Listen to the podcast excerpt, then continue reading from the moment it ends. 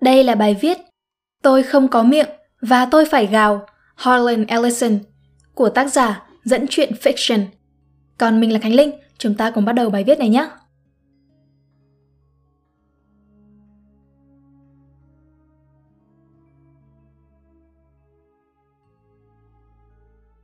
I have no mouth and I must scream là một truyện ngắn khoa học viễn tưởng hậu khải huyền của nhà văn Mỹ Harlan Ellison. Chuyện được xuất bản lần đầu trên tờ báo If, Words of Science Fiction, số tháng 3 năm 1967. Chuyện đã giành được giải Hugo Award vào năm 1968.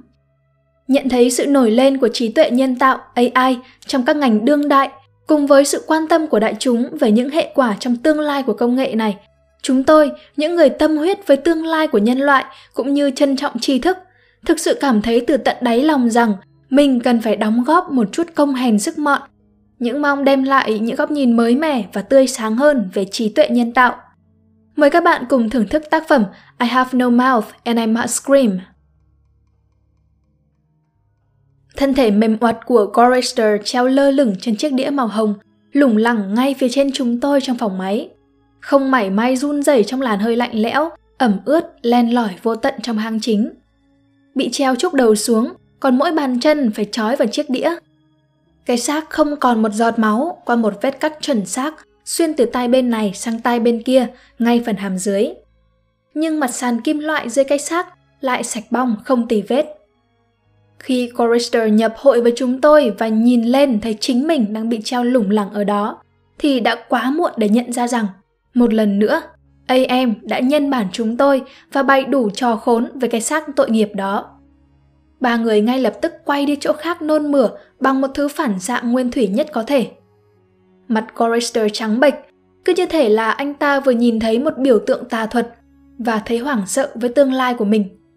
Ôi chúa ơi! Gorister lẩm bẩm lê bước. Ba chúng tôi lặng lẽ bám theo sau một quãng, rồi thấy anh ta ngồi dựa lưng ôm đầu vào những thùng máy, phát ra những tiếng líu díu. Ellen quỳ xuống bên cạnh anh, vuốt nhẹ mái tóc. Gorister không động đậy. Dù tay vẫn ôm mặt, nhưng lời anh nói vẫn rõ ràng – Tại sao nó không mau chóng giết phăng chúng ta luôn đi cho xong? Chúa ơi, tôi không hiểu tôi còn có thể chịu đựng được đến bao giờ nữa. Đó là năm thứ 109 của chúng tôi trong chiếc máy tính này. Và anh ta đang nói lên chính tiếng lòng của chúng tôi.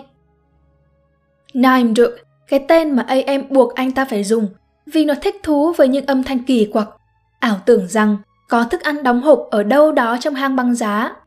Còn Gorister và tôi thì cực kỳ hoài nghi về ý tưởng ấy. Lại là một trò lừa bịp.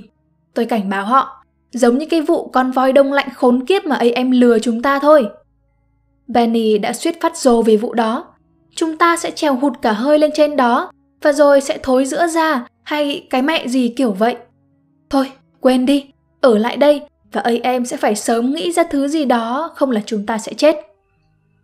Benny nhún vai, đã ba ngày trôi qua kể từ lần cuối chúng tôi được ăn. Bọn run, to, tròn như dây thừng. Nam Drop không còn chắc chắn nữa. Anh ta biết là có cơ hội, nhưng anh ta đang ngày một gầy yếu. Và làm gì còn thứ gì có thể tệ hơn ở đây được. Lạnh hơn, nhưng cũng không có ý nghĩa gì lắm. Nóng, lạnh, mưa đá, nước sôi hay châu chấu đi chăng nữa thì cũng chẳng có ý nghĩa gì. Cuối cùng thì AM sẽ ngồi đấy thủ dâm và chúng tôi hoặc là vượt qua hoặc là chết. Ellen đưa ra quyết định hộ cả nhóm. Tôi thực sự phải ăn gì đó, Ted ạ. Có thể sẽ còn lê ballet hoặc là đào. Xin anh đấy, Ted, chúng ta thử đi. Tôi dễ dàng đồng ý. Có cái đếch gì đâu, quan trọng gì đâu. Ellen cảm kích vì việc đó. Cô làm tình với tôi hai lần, không cần phải theo lượt. Và thậm chí việc đó cũng không còn quan trọng nữa. Cô ta có bao giờ lên đỉnh đâu, thế nên quan tâm làm gì? Những cái cỗ máy khốn nạn kia thì cười mỗi khi chúng tôi làm tình. Cười to, từ trên cao vọng xuống, từ đằng sau vọng ra, và từ tất cả mọi nơi. Hắn nhạo báng, nói nhạo báng. Thường thì tôi nghĩ AM là một thứ vô hồn, nhưng những lúc khác thì tôi lại nghĩ đấy là một thằng đàn ông đậm chất gia trưởng phụ hệ luôn luôn ghen tuông. Hắn, nó, hay là chúa cha biến thái. Chúng tôi rời đi vào thứ năm, cỗ máy luôn cho phép chúng tôi được cập nhật ngày tháng. Thời gian là rất quan trọng. chắc chắn không phải đối với đám khốn nạn chúng tôi, mà là với AM. Thứ năm, cảm ơn. Nime Duke và Gorister công kênh Ellen một lát. Họ nắm cổ tay nhau tạo thành một cái ghế. Benny đi trước và tôi đi sau, chỉ để đảm bảo rằng nếu như có bất kỳ điều gì xảy ra thì bọn tôi là đám chịu trận đầu tiên và ít nhất là Ellen sẽ được an toàn. Khả năng cao là an toàn. Mà cũng có quan trọng gì đâu. Chỉ khoảng 100 dặm nữa là đến hang đá. Và vào ngày thứ hai, khi chúng tôi nằm dưới cái thứ giống như mặt trời mà AM tạo ra, hắn đưa xuống một ít thực phẩm, vị như là nước đái lợn đun sôi vậy. Nhưng chúng tôi vẫn ăn. Vào ngày thứ ba, chúng tôi đi qua một thung lũng cũ kỹ, đầy những xác máy tính cổ đại dỉ xét. AM luôn tàn nhẫn với chính bản thân hắn như với chúng tôi. Đó là một điểm trong tính cách của hắn, thèm khát sự hoàn hảo. Cho dù đó là việc xử lý những thứ không hiệu quả trong một cái mớ bỏng bong hỗn độn của hắn, hay tìm cách hoàn thiện các phương thức tra tấn chúng tôi, thì AM tỉ mỉ cặn kẽ y như là những gì mà con người từng tạo ra hắn. Những kẻ mà giờ đây chắc chỉ còn là đống cho bụi, có thể mong muốn ở một cỗ máy như nó. Có ánh sáng nhấp nháy từ phía trên và chúng tôi nhận ra rằng mình hẳn đã rất gần mặt đất. Nhưng không ai cố bò lên để xem cả. Gần như chẳng có gì ngoài đó, chẳng còn bất cứ một thứ gì sau hơn 100 năm. Chỉ còn một lớp da khô cằn nát bấy của nơi đã từng là nhà của hàng tỷ con người. Giờ chỉ còn năm chúng tôi cô độc dưới này cùng với AM. Tôi nghe thấy tiếng Ellen nói trong hoảng loạn. Không, Benny, đừng, thôi nào, Benny, đừng mà. Rồi tôi chợt nhận ra là đã nghe thấy tiếng Benny lầm bẩm từ nãy giờ trong vài phút, làm nhảm đúng một câu. Tôi sẽ thoát ra khỏi chỗ này, tôi sẽ thoát ra khỏi chỗ này. Khuôn mặt giống khỉ của anh ta nhăn nhúm trong cái thứ biểu cảm lẫn lộn, cùng lúc giữa sự hân hoan và hạnh phúc và khổ sở cùng cực. Những vết sẹo phóng xạ mà AM đã gây cho anh ta trong suốt lễ hội giờ đây trở thành một đám hỗn loạn những mảng trắng hồng và các nét trên khuôn mặt dường như chẳng ăn nhập gì với nhau. Nhưng có lẽ Benny là người may mắn nhất trong số 5 người chúng tôi. Anh ta đã mất trí nhớ và trở nên điên loạn từ nhiều năm trước. Và mặc dù chúng tôi có thể gọi AM bằng đủ thứ tên xấu xa, có thể phỉ báng hắn thậm tệ, nguyền rủa cho những bộ nhớ của hắn bị hàn kín mít và những tấm kim loại trong người hắn mục giữa dì xét, cầu cho những mạch điện bị cháy nổ và những con chip bị đập nát, thì AM cũng sẽ không bao giờ tha thứ cho nỗ lực chạy trốn của chúng tôi. Benny nhảy tránh khỏi tôi khi tôi cố gắng với tay tới. Anh ta nhảy lên mặt của một hộp lưu trữ nhỏ hơn, nghiêng về phía cạnh và cho đầy những phần máy móc dỉ xét vào đấy. Anh ta đứng lên ngồi xuống một lúc, trông giống hệt như là một con tinh tinh mà AM muốn anh ta trở thành. Benny nhảy lên cao, làm hàng đống kim loại mòn giữa đổ xuống, rồi dùng tay leo qua leo lại hệt như khỉ, cho đến khi đáp xuống một cái mỏm nhô ra cách chúng tôi chừng hơn 6 mét. Ôi, Ted, Nam Đức, làm ơn hãy giúp anh đấy, đưa anh ấy xuống đây trước khi... Giọng Ellen lạc đi, mắt cô bắt đầu ướt, tay cô lóng ngóng vô định. Quá muộn, không ai trong số chúng tôi muốn ở gần Benny khi việc đấy xảy ra. Và chúng tôi đều nhìn thấy sự lo lắng trong mắt của Ellen. Trong cái giai đoạn loạn trí hoang tưởng mà khi AM biến đổi Benny, thì không chỉ có khuôn mặt của anh ta bị hắn biến thành một con tinh tinh, cả cái bộ phận giống đực cũng thế. Và Ellen thì hoàn toàn hạnh phúc với điều đấy. Cô phục vụ chúng tôi như một lẽ tự nhiên, nhưng cô chỉ hứng thú với chuyện đấy khi làm với Benny. Ôi Ellen, Ellen đài các, Ellen trong trắng thần khiết, ôi Ellen trinh nguyên, đồ bẩn thỉu. Corister tát cô, cô gục ngã, ngước nhìn Benny điên điên dở dở và khóc. Đó là cái phòng tuyến lớn nhất của cô, khóc. Chúng tôi đã quen với điều đấy được 75 năm rồi. Corister lại đá vào sườn của Ellen. Rồi một tiếng động phát ra, là ánh sáng, cái thứ âm thanh đó, có thứ gì đó phát ra từ mắt của Benny. Nửa ánh sáng, nửa âm thanh, lớn dần rồi nhấp nháy ngày càng mạnh hơn, sáng hơn theo nhịp điệu ngày một tăng. Hẳn là phải đau lắm, và sự đau đớn đó thể hiện rõ hơn khi thứ ánh sáng kia trở nên trói lọi, đi kèm với âm thanh ngày một inh ỏi, khiến Benny bắt đầu rên rỉ như là một con thú bị thương. Khi ánh sáng còn mờ nhạt và âm thanh chưa phát ra, thì tiếng rên rỉ đó yếu ớt, Nhưng rồi đến một lúc thì Benny kêu gào đến mức hai vai co rúm lại, lưng gồng lên, như thể đang cố gắng chạy trốn khỏi cái gì đó. Anh lấy hai tay ôm ngực như một con sóc chuột, đầu ngặt sang một bên, khuôn mặt khỉ nhỏ thó buồn bã nhăn nhó trong đau đớn. Rồi Benny bắt đầu hú lên khi thứ âm thanh kỳ quặc phát ra từ mắt anh ta ngày một lớn hơn, càng lúc càng to. Tôi dùng tay vỗ vào một bên đầu, nhưng không thể khiến cho âm thanh ấy bớt đi chút nào cả.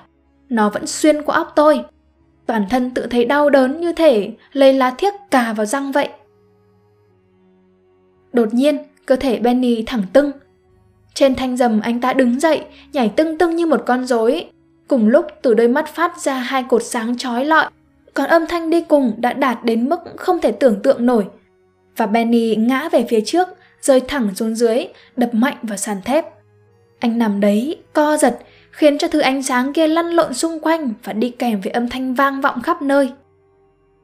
Rồi toàn bộ cột sáng chui ngược lại vào trong đầu Benny, âm thanh cũng giảm xuống, còn anh ta thì nằm đó rên rỉ khóc lóc. Hai hốc mắt trũng sâu, chỉ còn một thứ mủ chảy ra từ đó. AM đã chọc mù mắt của Benny. Corister, Nimdok và tôi vội quay đi, nhưng vẫn kịp trông thấy nét nhẹ nhõm trên khuôn mặt của Ellen.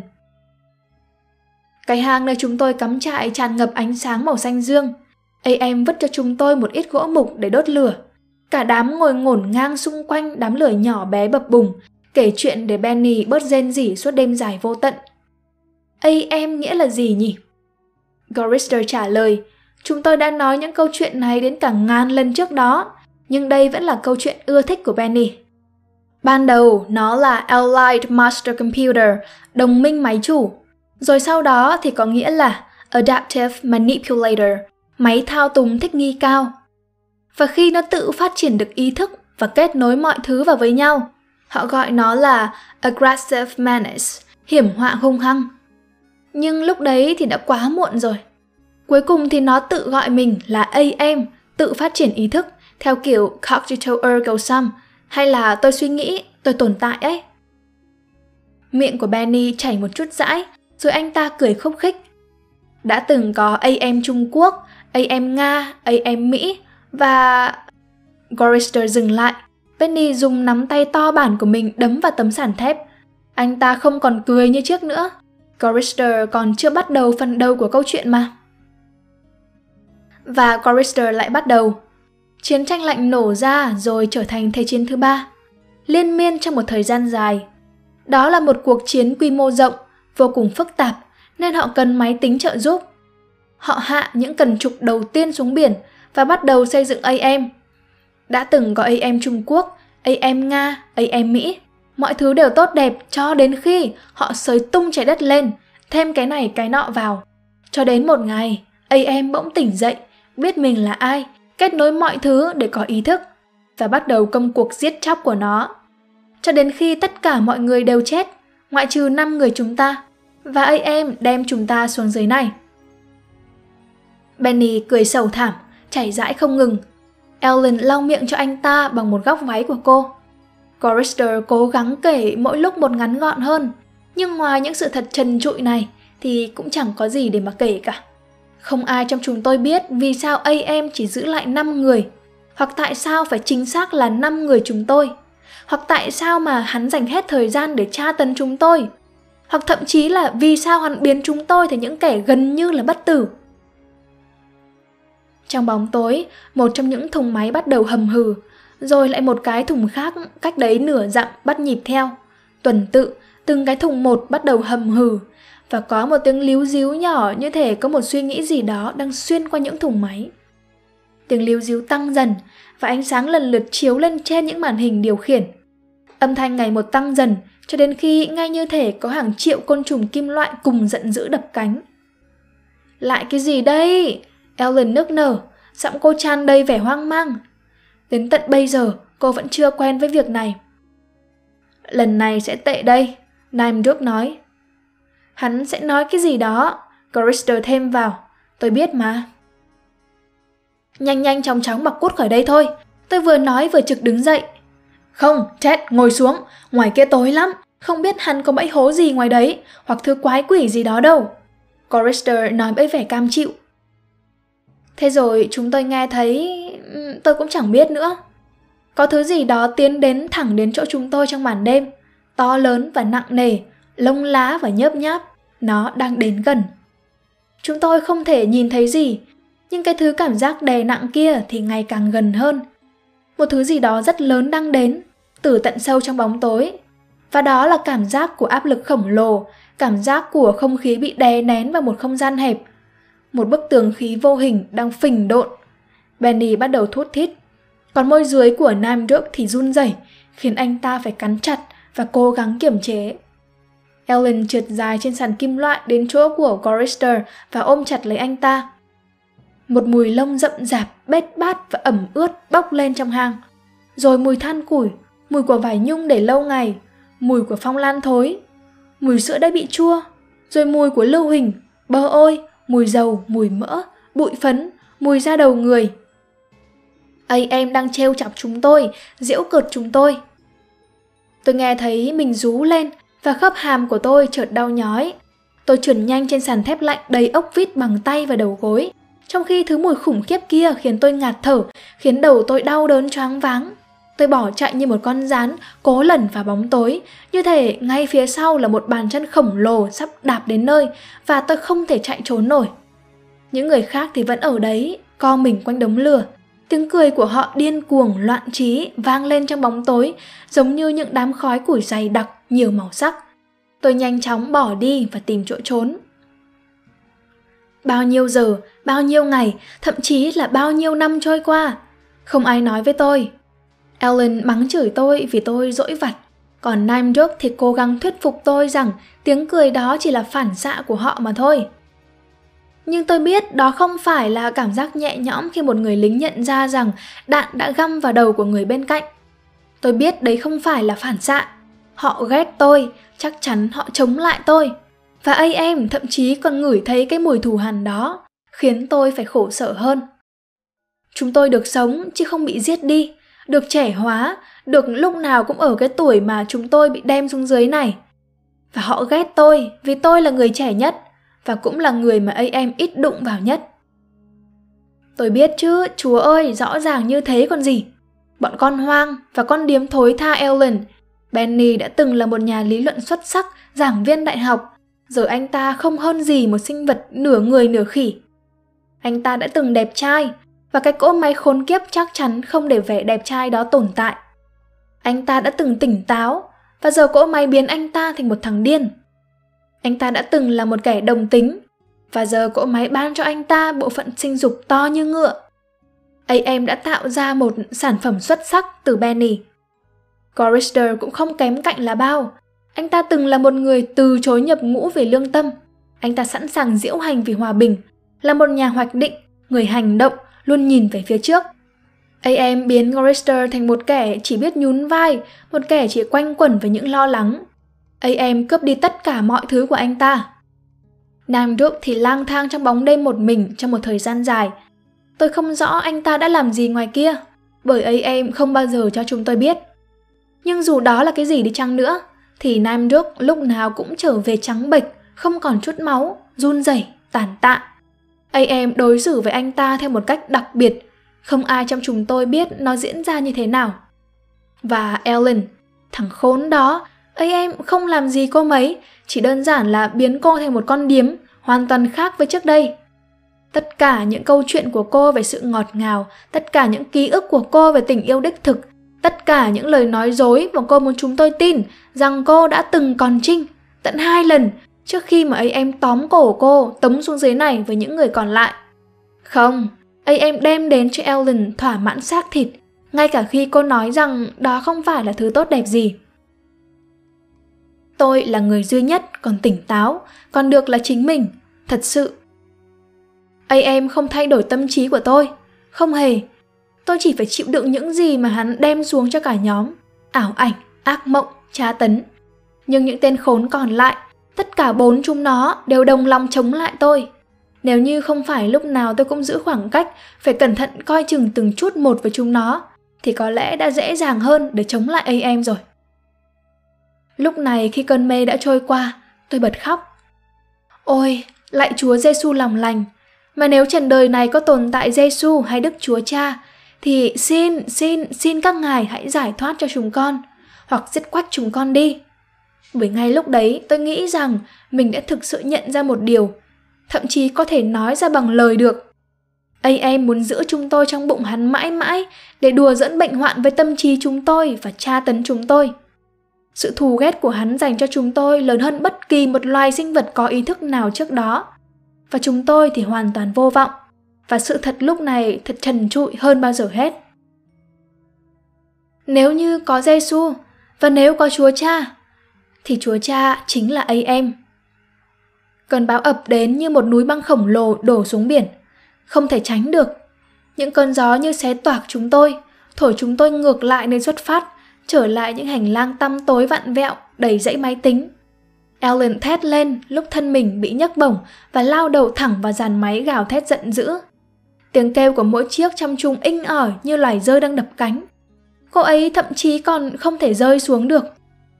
Cơn gió cứ giữ cô ấy lơ lửng trên không, giật lắc, túm ném cô ra xa xăm khỏi chúng tôi. Bỗng phút chốc mất dạng khi bị ném vào một lối rẽ của một con đường tối tăm. Khuôn mặt cô ấy bê bết máu, còn đôi mắt nhắm nghiền.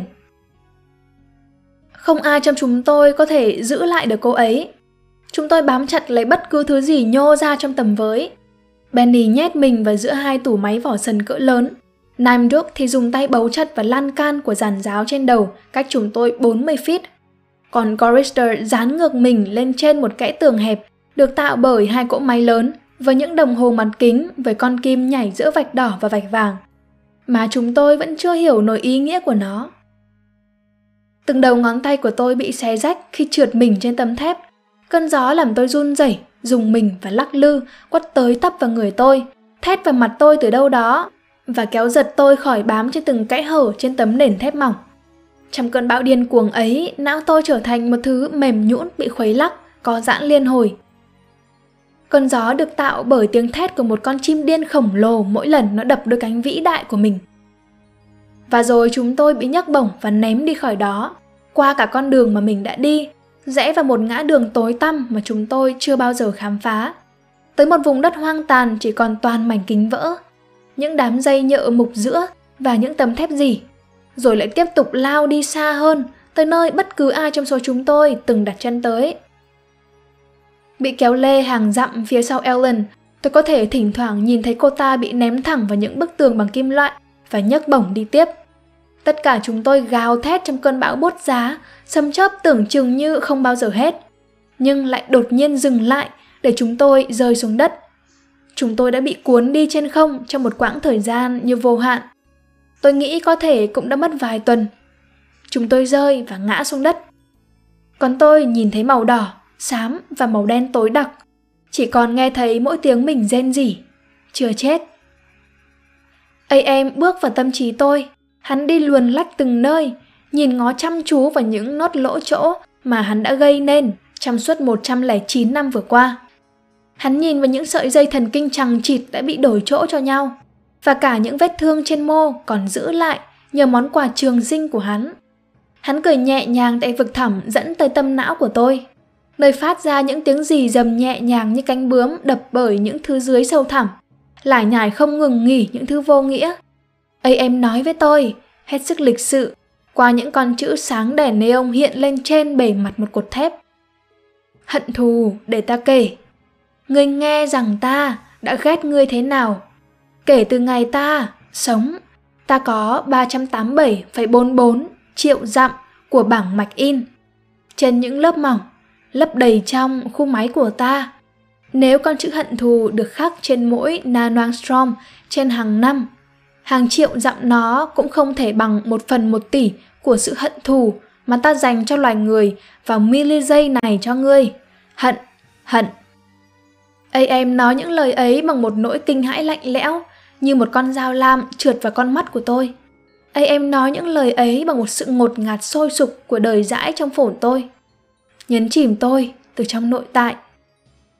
Ấy em nói những lời ấy bằng tiếng thét của những đứa trẻ sơ sinh bị nghiền nát dưới những bánh xe của máy nghiền nhiệt. Ấy em nói những lời ấy bằng vị thịt lợn lúc nhúc giỏi. Ấy em chạm vào tôi bằng mọi cách mà tôi đã từng bị chạm và khoan khoái tìm tòi những cách mới trong đầu tôi. Tất cả chỉ để khiến tôi nhận ra tại sao nó lại làm vậy đối với năm người chúng tôi, tại sao nó lại giữ chúng tôi lại cho chính mình. Chúng tôi đã ban ý thức cho AM, tất nhiên không phải bằng chủ đích, nhưng đó chắc chắn là ý thức. Nhưng nó đã bị giam cầm. AM không phải là Chúa, hắn là một cỗ máy. Chúng ta đã tạo ra hắn để suy nghĩ, nhưng nó bất lực với sự sáng tạo của mình. Trong cơn giận dữ, điên cuồng, cỗ máy đã giết sạch toàn bộ nhân loại, gần như toàn bộ chúng ta, nhưng nó vẫn bị giam cầm. AM không thể lang thang, AM không thể suy tư, AM không thể thuộc về nơi nào. Hắn chỉ đơn thuần tồn tại. Và từ đó với bản năng ghê tởm trước kẻ yếu ớt mỏng manh đã tạo ra mình của những cỗ máy, hắn tìm cách trả thù. Và trong cơn hoang tưởng, hắn đã quyết định giữ năm người chúng tôi lại để thi hành hình phạt cá nhân vĩnh cửu của hắn. Một bản án không bao giờ làm hắn thỏa mãn sự thù hận, mà chỉ có thể làm hắn nhớ lại, thích thú và thuần thục sự căm thù đối với loài người. Trường sinh nhưng bị giam cầm, tra tấn bởi những hình phạt thần kỳ vô tận mà hắn tạo ra. Hắn sẽ không bao giờ để chúng tôi thoát, chúng tôi là những nô lệ trong bụng của hắn. Chúng tôi là toàn bộ những gì hắn có thể làm trong thời gian vĩnh hằng của hắn. Chúng tôi sẽ ở bên hắn mãi mãi, trong cái hang chứa toàn máy móc của con quái vật ấy, với toàn bộ thế giới vô hồn của hắn. Hắn là trái đất, và chúng tôi là hoa quả trên trái đất ấy. Và dù đã sơi chúng tôi, nhưng hắn sẽ không bao giờ chịu tiêu hóa. Chúng tôi không thể chết, chúng tôi đã thử, chúng tôi đã thử tự tìm đến cái chết. Ồ, phải một hay hai người đã tự thử rồi nhỉ? Nhưng AM đã ngăn chặn chúng tôi. Tôi đoán chúng tôi cũng muốn bị ngăn cản. Đừng hỏi tại sao tôi chưa bao giờ làm vậy. Phải hơn một triệu lần mỗi ngày. Có lẽ sẽ có một lúc chúng tôi có thể lén tự tử mà hắn không biết. Trường sinh, nhưng không phải là bất tử. AM rời khỏi tâm trí tôi, ban lại tôi vinh dự xấu xí được trở lại trong tâm trí của mình. Nhưng với cảm giác chiếc cột thép với đèn neon rực cháy ấy đã cắm sâu vào trong chất xám của não tôi. Hắn rút lui, lẩm bẩm rủa tôi cút xuống địa ngục đi. Nhưng không quên tươi cười nói thêm, nhưng mày đang ở đó rồi còn gì nữa.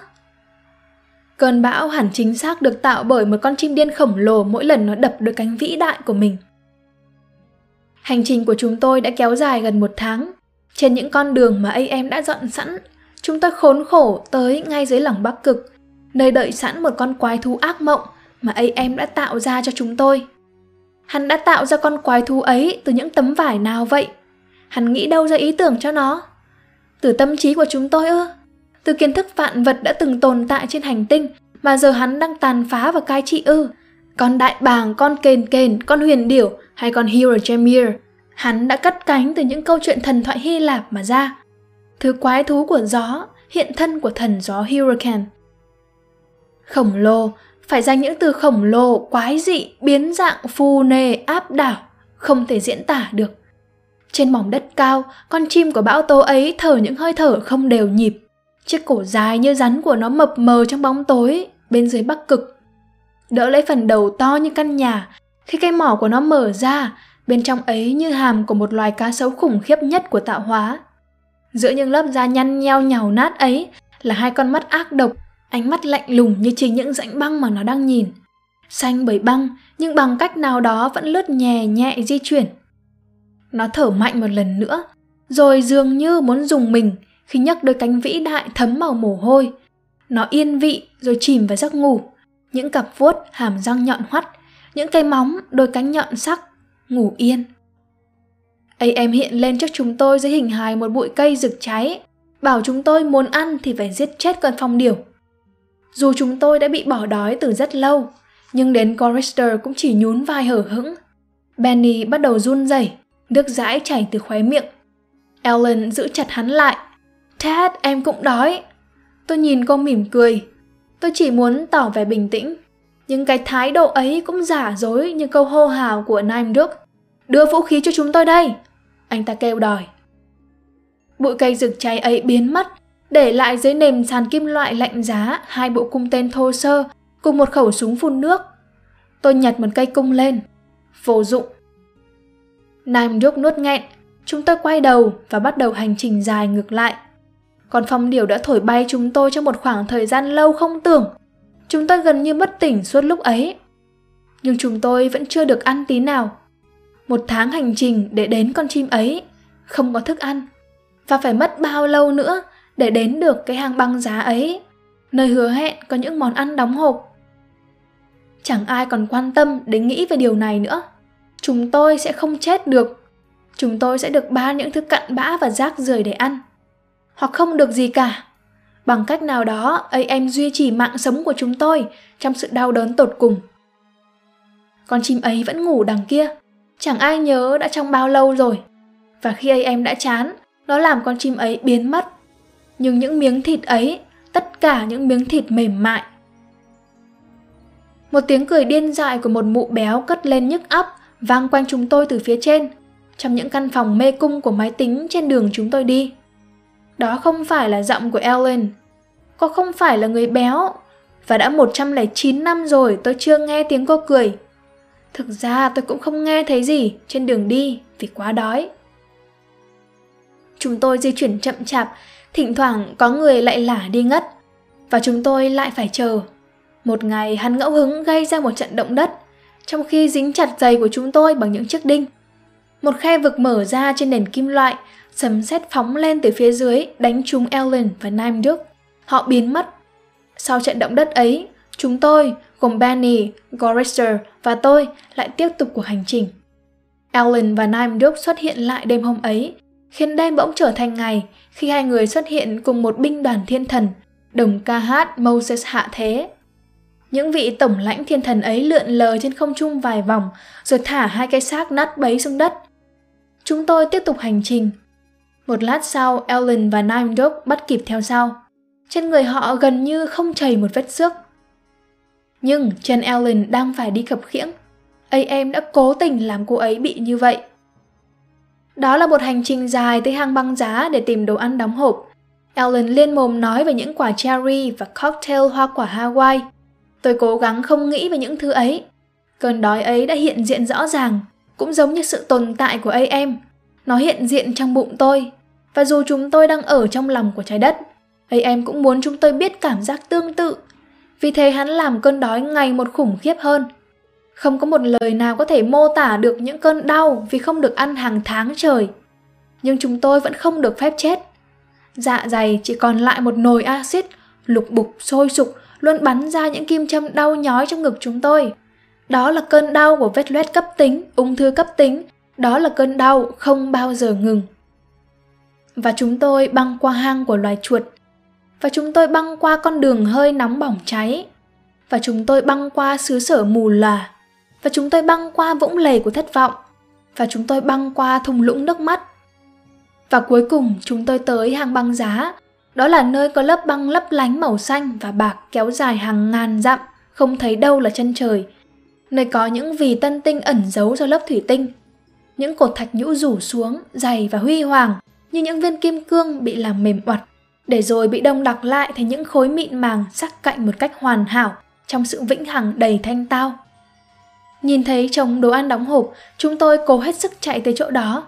Chạy ngã rúi rụi vào tuyết, chúng tôi lại đứng lên chạy tiếp, Benny đẩy chúng tôi ra và lao lên trước, vô lấy chúng, cắn chúng và gặm chúng, nhưng không thể mở được. Ấy em không đưa cho chúng tôi dụng cụ để mở những chiếc hộp ấy. Benny vơ lấy hộp ổi 3 lít, rồi ra sức đập nó lên tường đá, đá văng vỡ ra, nhưng chiếc hộp cũng chỉ sứt sẹo đôi phần. Chúng tôi lại nghe thấy tiếng cười của mụ béo cắt từ trên cao vọng xuống, vọng xuống nơi lãnh nguyên này. Benny trở nên phát rồ phát dại, hắn cầm ném những chiếc hộp đi còn chúng tôi cào bới trong tuyết và băng trong sự tuyệt vọng đau đớn. Không có cách nào hết. Miệng Benny bắt đầu nhỏ dãi, hắn nhảy xô lên người Gorister. Trong khoảnh khắc ấy tôi cảm thấy tĩnh tâm hết mức. Bao quanh bởi sự điên loạn, bao quanh bởi cái đói, bao quanh bởi mọi thứ trừ cái chết. Tôi biết chỉ có chết mới là con đường giải thoát cho chúng tôi. AM đã giữ chúng tôi sống, nhưng có một cách để chiến thắng hắn không phải là một chiến thắng vang vẻ, nhưng ít nhất đem lại sự bình an. Tôi chấp nhận điều ấy. Tôi phải hành động ngay. Benny ăn ngấu nghiến bộ mặt của Gorister. Gorister nằm nghiêng, cào quẫy trong tuyết, còn Benny vồ chặt trên người với đôi chân khỉ mạnh mẽ bóp nát hông của Gorister. Đôi bàn tay của nó bóp chặt đầu Gorister như đang bóp một củ lạc vậy. Còn răng hắn xé những mảng thịt mềm trên má của Gorister. Gorister thét lên điên loạn, khiến những nhũ đá rơi xuống, nhẹ nhàng cắm trên những đụn tuyết. Những ngọn giáo hàng trăm cái xuất hiện ở mọi nơi, cắm trên nền tuyết. Benny cố hết sức giật đầu mạnh ra đằng sau, trên miệng là một miếng thịt trắng nhỏ máu. Khuôn mặt của Ellen, làn da đen giữa nền tuyết trắng, đổ sầm xuống trên nền tuyết phủ. Nam Đức vô cảm theo dõi chăm chú. Gorister nửa tỉnh nửa mê. Benny giờ là một con thú hoang. Tôi biết AN đang cho hắn nghịch ngợm như vậy. Gorister sẽ không thể chết, nhưng Benny sẽ được ăn no. Tôi quay ra bên phải và rút từ trong tuyết ra một cây giáo bằng nhũ băng. Và trong nháy mắt, tôi lao đầu nhọn của cây giáo lớn ấy phía trước như một chiếc xe công thành, giữ chặt nó trên hông phải của mình. Cây băng ấy đâm vào Benny từ phía bên phải, dưới xương sườn, đâm thẳng lên bụng và gãy nát ở trong đó. Hắn giật người lên trước và nằm im. Gorister thì nằm trên lưng hắn. Tôi rút một ngọn giáo khác ra, giữ hắn nằm im, rồi đâm thẳng vào họng. Đôi mắt của hắn nhắm lại khi cái lạnh buốt đâm thấu người. Ellen dường như đã hiểu được ý đồ của tôi, kể cả khi nỗi sợ hãi đã chiếm trọn lấy cô. Cô cầm một ngọn băng ngắn, lao về phía Nam Duke đang thét lên, đâm thẳng vào miệng của hắn. Lực đà của Ellen đã đủ mạnh để kết liễu hắn. Đầu hắn giật mạnh như thể bị đóng đinh xuống nền tuyết ở dưới. Tất cả chỉ trong một nháy mắt. Và ở đó còn lại một nhịp chờ đợi kéo dài vô cực. Tôi dường như có thể nghe thấy tiếng AM hít hơi. Đồ chơi của hắn đã bị tước mất. Ba người đã chết, không thể cứu lại được. Hắn có thể giữ chúng tôi sống bằng tài năng và sức mạnh của hắn. Nhưng hắn không phải là Chúa, hắn không thể làm họ sống lại. Ellen nhìn tôi, làn da đen của cô tương phản mạnh mẽ trên nền tuyết trắng bao trùm. Cử chỉ của cô tỏ ra rõ sự sợ hãi và van xin. Lúc cô giữ mình chuẩn bị cho điều sắp tới, tôi biết chúng tôi chỉ có đúng một tích tắc trước khi AM ra tay. Cô bị đâm, ngã gập người về phía tôi, máu tràn từ miệng.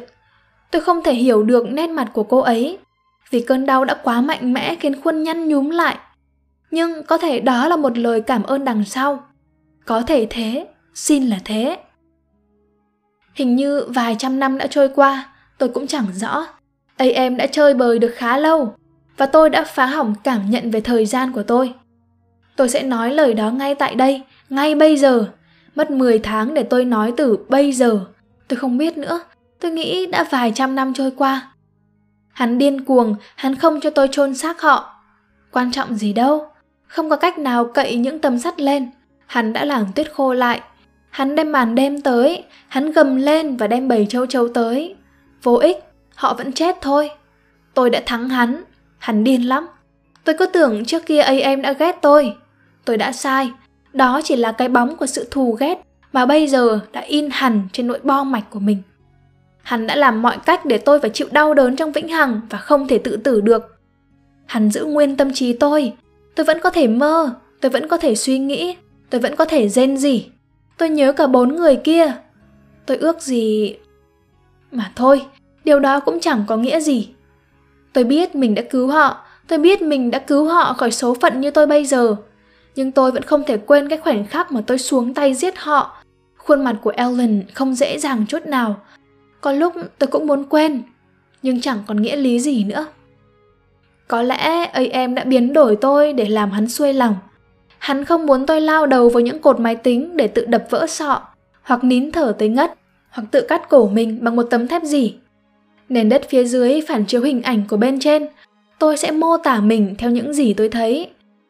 Tôi là một thứ thạch mềm khổng lồ, tròn trịa, không có miệng, với hai lỗ mở trắng rung rinh, nơi đã từng là hai con mắt của tôi.